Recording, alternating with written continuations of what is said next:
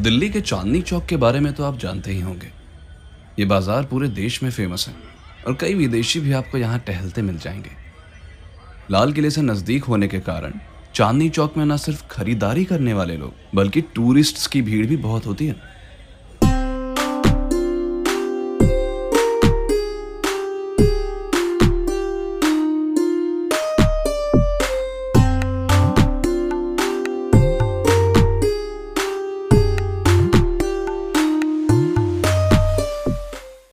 फ़िलहाल चांदनी चौक को चार अलग अलग हिस्सों में बांटा गया है, जिसमें उर्दू बाज़ार, जौहरी बाज़ार, अशरफी बाज़ार और फतेहपुरी बाज़ार शामिल हैं।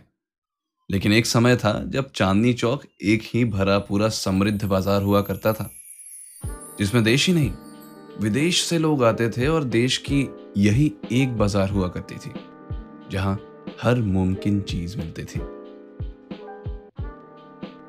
चांदनी चौक की कहानी शुरू होती है शाहजहां के जमाने से, जहाँ शाहजहांबाद की स्थापना रखी जानी थी। उसी दौर में चांदनी चौक भी बनाया गया था। तब शाहजहांबाद को उनकी राजधानी बनाना था। कब और क्यों बनाया गया था चांदनी चौक?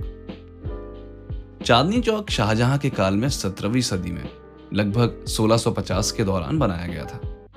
इसके बनने को लेकर दो कहानियाँ प्रचलित हैं। पहली तो ये कि राजधानी शाहजहांबाद को एक ऐसा बाज़ार दिया जाए, जिससे पूरे देश के लोग यहाँ दूर दूर से आए।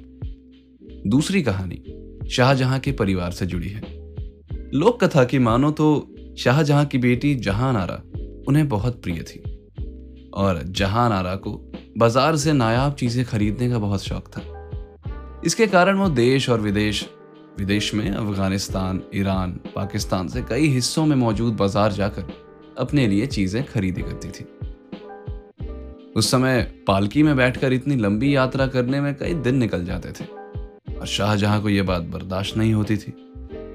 भाई, उनकी प्यारी बेटी कितने दिन उनसे दूर रहेगी? ऐसे में उन्होंने एक ऐसा बाज़ार बनाने के बारे में सोचा, जिसमें सारी चीज़ें मिले और जहाँ नारा का शौक भी पूरा होता रहे। तभी चांदनी चौक की स्थापना हुई और दिल्ली में ही इसे बनवाया गया। चांदनी चौक के बनने की कहानी तो आपने जान ली। लेकिन इसके नाम से जुड़ी भी कई कहानियाँ फ़ेमस हैं। पहली और सबसे प्रचलित कहानी है यमुना नदी से जुड़ी हुई। शुरुआती दौर में चांदनी चौक को चौकोर आकार में बनाया गया था और कुछ कुछ आधे चाँद की शक्ल देने की कोशिश की गई थी। इसका डिज़ाइन इस दौर में काफ़ी अलग था और इस कारण से इसे इतनी प्रसिद्धि मिली।